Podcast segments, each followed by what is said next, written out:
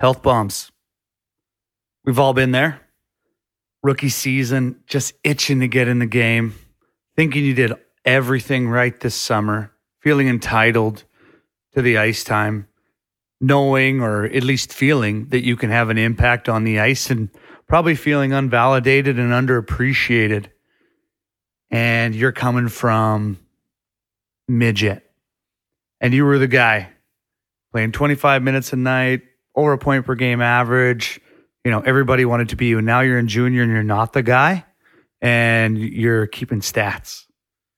And again, you're wishing you were going to get in there. And it really all boils down to your perception. Bartsy always says your perception is your reality. And I've seen it. I go to the games with the boys, I sit with the scratches, I've been the scratches. And I wish I did things a little bit differently. I feel like I was always a good teammate, but my body language certainly wasn't there because I was kind of pouting a little bit, knowing that I wanted to make a difference. And there's nothing wrong with that. That means you got fire in you and you know that you got something to give. But you got to earn that fucking opportunity. You got to build trust with a coach. You got to build trust with your teammates. And that means being at the rink early, putting in the time, after practice, shooting 100 extra pucks a day, whatever it is. And people see that stuff and they notice it, especially your coaches. So if you're putting in the extra time, you will get that call. And then that's also going to build your confidence and you're going to have proof of concept that you're improving, even though you're not getting in in game situations. So that when your time is up and your number is called and you're on the lineup sheet, you're not going to fuck that opportunity because we've all been there too oh, I'm in, I'm in, boys. And then you get dashed up and you are a bookmark for the entire last period. And guess who's keeping stats next game? You. But it's really important to be a good teammate. I don't care if it's filling up the water bottles, keeping really, really good stats, running them down from the presser to coaches between periods, whatever it is, whatever your definition of being a good teammate is, there's always going to be somebody that's pouting and you guys all feel the same. You're all feeling doubted and that you want to be in the lineup. But if you can be the guy who can outshine those guys, just like we talk about, you only have to outcompete in tryouts the closest guys to you. Don't worry about the bottom of the barrel. And if you're not near the top, then just outcompete the bubble guys. So if you're a healthy scratch, all you have to do is be a better teammate, put in more work, have better body language, communicate better with the coach and your opportunity will come and you will surely make the most of it. So don't worry about it. We've all been health bomb, but everybody looks at how you deal with that. Because if you can't deal with not being in a game, how are you going to deal with being in a critical situation in a game? Your number's not going to get called because you're not going to build the trust with the coach. So be a good health bomb. Health bomb. It's basically it's a fucking challenge. You just got challenged by your coach. You just got a wake up call. You're not injured. You're not sick. You're not hurt. You're a healthy body sitting up there because you're not doing your job. Your coach is sending you a fucking message. And if you don't wake up to that message, two things will happen. You get cut and no one calls you after that because it's a fucking meat market. There is somebody hungrier more detailed, willing to take your spot. So when you get health bombed, it's a fucking wake up call. And it's a wake up call, just like like Stoner said, wake up call to be a better teammate. Maybe that's the reason why you're up there because you're a shit teammate. You take those stats? You take some pride in it. You swallow your pride. And the other piece too is you might just have to pay your dues. As a rookie, you make a lot of mistakes the game coming into you is is faster than it's ever been. It's a lot of information to process, and it takes time to do that. And what your coach is actually doing is he's allowing you to chunk that chunk that information so your processing skills can get better and better and better without you making the same mistakes again and again and your confidence getting crushed because you're getting roasted, dangled, dashed up, whatever other analogy you want to say for you're in over your head. It takes time to season. That's why the vets are always the best, especially in junior. That's why there's only three 20 year olds. Because if they didn't, and you had a team full of 20, you would you would run show. It's a reality. The older you get, the better you get in all sports. Now, that reality check, I've had that reality check.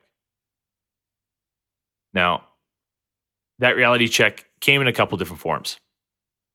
My first reality check, I was in Kootenay and I got healthy. I was a bit of a, a juggernaut. I played 71 of 72 games and I got healthy. And it was a giant wake up call for me. It was a big fuck you to me and a fuck you to you. And I doubled down on everything I was good at. I came out and I was an animal. Nobody beat me. I got points. I hit everything that move. Hardly spent any time in my D zone. Beat the shit out of a few guys. I said to the coach, You can't put me in the stands. I'm too valuable. The second time I got health bombed was in university. I went on a on a trip of a lifetime. I missed some meaningless exhibition games, and I got healthy. And I had learned my lesson from Kootenay to be in shape, to come back ready. I knew the boys were going through hell while I was away, so I made sure that my mental preparation was dialed when I was away. I was meditating, I was visualizing, I was swimming. I was in shape. I was in better shape than my teammates when I got home. And I got healthy. I got healthy for the only reason that I didn't go through the trenches with my teammates. That was really hard to take because my teammates knew that my spot was my spot. And unfortunately, I let my teammates know that because I got healthy, they're going to have to endure my will to get back into that spot. In fact, my coaches actually called me aside and said, Hey, we don't want to hurt our teammates out here. And I said, Hey, you fucking scratched me. I want my spot and I'm going to show you I deserve it. That guy who has the right side tonight doesn't deserve to be there. That's my spot. So until you change your mind, I'm going to keep playing the way that I can play to prove to you that that is mine. That's what a healthy scratch is going to do. It's going to challenge and push their teammates to be better because you're in the stands for a fucking reason. Whatever that reason is, but you're there. Somebody's on the ice. The last time I got healthy, I was in Fort Wayne. I was a healthy body, and this is the business side of it. Somebody's contract was greater than mine. I got put on the 21 day IR. That means I didn't get to play hockey for 21 days in a row while this fucking plug played in front of me. And I watched him out there make mistake after mistake, time in, time out, because he was making more money than I did. And hockey's a business. I get it. I understood it. I was a good teammate. Didn't bitch or whine or snivel or feel sorry for myself. I took 20 bag skates in a row. 20 fucking bags. It was as if they tried to break me, but they didn't. I didn't let them. My next year of pro hockey, I was unstoppable. I didn't let anyone take advantage of me like that again. I made sure that if somebody was a bigger contract on the team than me, that I put up more points than them, that I outworked them, that I made them look bad because of those three instances in my career where I got healthy scratched. Now, we talked about being a rookie. In a lot of those situations, I was actually a vet. Really, on the last situation that I was a rookie. It's going to happen to you. It's how you respond to those situations that shows your true character, your true mental toughness, and that communication and expectation, both verbally and through how you react physically. That's going to determine how far you're going to go in your hockey career because it's going to happen. Everyone gets healthy. How do you respond?